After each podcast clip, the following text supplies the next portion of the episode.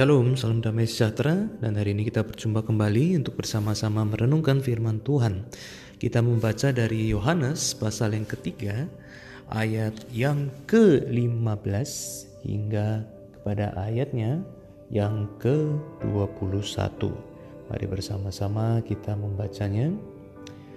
Supaya setiap orang yang percaya kepadanya beroleh hidup yang kekal. Karena begitu besar kasih Allah akan dunia ini sehingga ia telah mengaruniakan anaknya yang tunggal supaya setiap orang yang percaya kepadanya tidak binasa melainkan beroleh hidup yang kekal. Sebab Allah mengutus anaknya ke dalam dunia bukan untuk menghakimi dunia melainkan untuk menyelamatkannya oleh dia. Barang siapa percaya kepadanya, ia tidak akan dihukum. Barang siapa tidak percaya, ia telah berada di bawah hukuman, sebab ia tidak percaya dalam nama Anak Tunggal Allah. Dan inilah hukuman itu: terang telah datang ke dalam dunia, tetapi manusia lebih menyukai kegelapan daripada terang, sebab perbuatan-perbuatan mereka jahat. Sebab barang siapa berbuat jahat membenci terang dan tidak datang kepada terang itu supaya perbuatan-perbuatannya yang jahat itu tidak nampak. Tetapi barang siapa melakukan yang benar, ia datang kepada terang, supaya menjadi nyata bahwa perbuatan-perbuatannya dilakukan dalam Allah. Amin. Demikian pembacaan kita. Mari kita berdoa sejenak. Tuhan, biarlah kami boleh bersama-sama merenungkan firman Tuhan ini di dalam kehidupan kami dan menemukan bahwa firman Tuhan boleh bekerja berkarya dalam hidup kami, hidup keluarga kami, hidup di mana kami berada di dalamnya bahwa kuasa firman-Mu boleh mengadakan transformasi, perubahan-perubahan yang ajaib. Lalu doa kami dalam nama Tuhan kami Yesus Kristus, kami berdoa. Amin. Jemaat sekalian, hari ini kita membaca satu ayat yang sudah terkenal sekali dan hari ini kita akan merenungkan beberapa hal yang eh, penting untuk kita boleh ingat sekali lagi dan pada kesempatan ini kita melihat dan kita sudah tahu bahwa firman ini menjelaskan bagaimana keselamatan itu di nyatakan dan dipenuhi oleh Tuhan Allah melalui Yesus Kristus Sang Juru Selamat. Dan kita hari ini melihat sebuah hal yang lebih jauh lagi dari ayat yang terkenal yaitu Yohanes 3 ayat 16. Kita melihat bagaimana ayat yang ke 19 hingga ke 21 boleh juga menerangi akan kehidupan kita. Di sini kita melihat bahwa Yesus adalah terang dan ternyata terang itu tidak disukai oleh kegelapan. Bahwa bagaimana terang itu ternyata eh, kegelapan tidak mau mendekat kepada terang. Di sini kita melihat bahwa Injil Tuhan itu bisa sangat menjengkelkan, firman Tuhan itu bisa membuat marah orang yang tinggal di dalam kegelapan.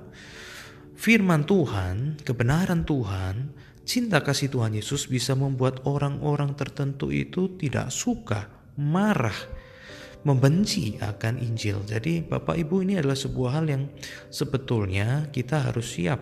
Kita sebagai orang tua Kristen, kita sebagai pemimpin Kristen, kita sebagai karyawan, sebagai bawahan yang percaya kepada Tuhan, kita sebagai anak yang memberikan diri kita kepada Tuhan Yesus Kristus, waktu kita berhadapan dengan orang tua, atasan, bawahan, kita berhadapan dengan anak yang belum sungguh-sungguh percaya kepada Tuhan, maka hidup kita, perkataan kita yang berdasarkan akan terang, berdasarkan firman Tuhan bisa mendatangkan kemarahan dari mereka.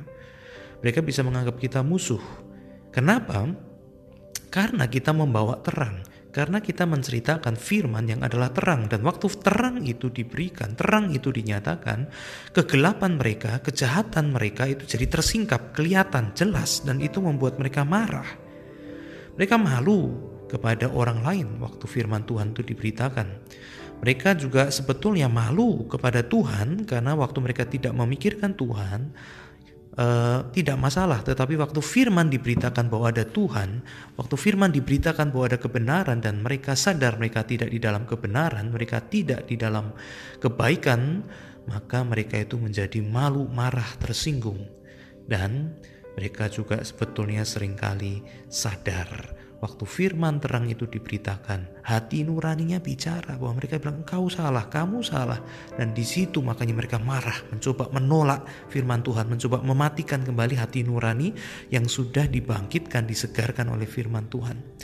Nah, jadi di sini kita melihat bagaimana firman terang ini memang bisa menjadi sebuah hal yang mendatangkan marah, ketidaknyamanan bagi yang mendengarkannya.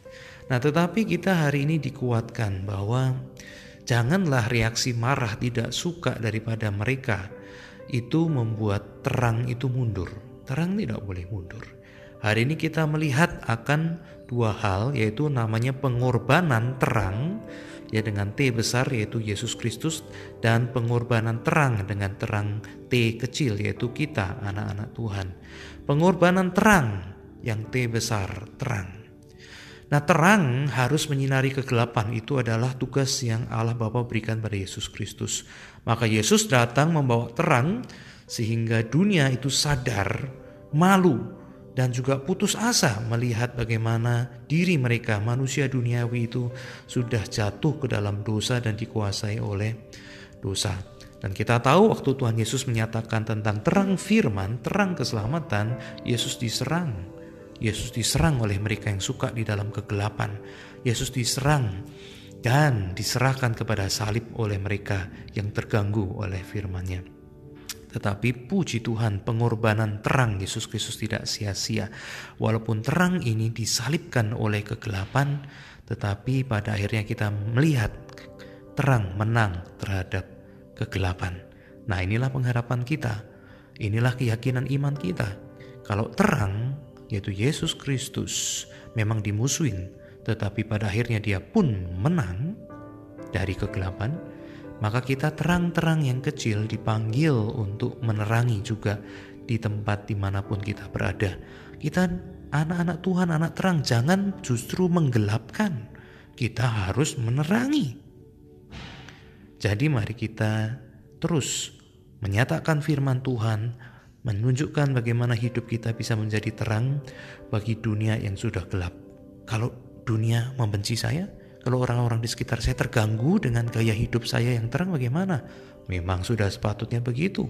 Jangan berhenti menerangi. Kita harus tetap bersinar. Hanya saja kita harus belajar menerangi juga dengan hikmat bijaksana yang daripada Tuhan. Kita belajar dari Tuhan Yesus dua hal. Bagaimana tetap menjadi terang di tengah dunia yang mungkin tidak bersahabat kepada kita. Yang pertama adalah tetaplah bersinar terang, yaitu dengan melayanilah selalu. Seperti Yesus melayani Nikodemus. Yesus melayani pertanyaan Nikodemus ya Yesus menerima Nikodemus datang tidak menolaknya. Demikian juga kita harus melayani mereka yang tidak suka marah dan mungkin juga mereka sebel kepada terang kita.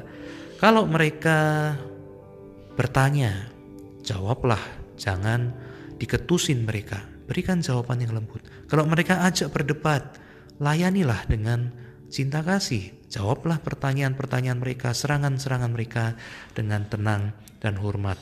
Kalau mereka sedang membutuhkan, jangan balas dendam, layanilah mereka walaupun mereka jahat kepada kita.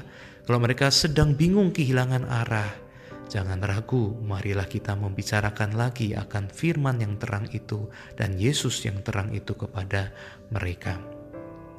Layanilah mereka yang terganggu oleh terang kita. Dan yang kedua adalah mari kita tetap bersinar terang dan tetap mengangkat Yesus sebagai satu-satunya terang yang harus dicari oleh orang. Ya jangan kita fokus kepada diri kita ya, oh saya diterima, saya mengatakan kebenaran, oh saya sudah melakukan hidup dalam terang. Jangan. Biarlah orang-orang itu mereka melihat kepada Yesus. Yesuslah yang harus ditinggikan supaya orang itu percaya. Jadi apa pun yang terjadi, apa pun yang uh, permusuhan yang mereka lakukan, ya perkenalkan Yesus sebagai Yesus yang mengasihi mereka, Yesus yang sudah berkorban buat mereka, dan Yesus yang mau menerima mereka walaupun mereka itu lemah dan berdosa. Doakan mereka dan katakan bagaimana Yesus sudah menerima saya yang dulu kegelapan. Demikian juga Yesus mau menerima mereka yang dari kegelapan dan menyerahkan kegelapannya kepada sang terang hidup itu yaitu Yesus Kristus. Kiranya terang Natal bersama dengan kita. Kiranya kita terus bersinar terang bagi Yesus Kristus di tengah dunia yang gelap. Tuhan berkati kita sekalian. Amin.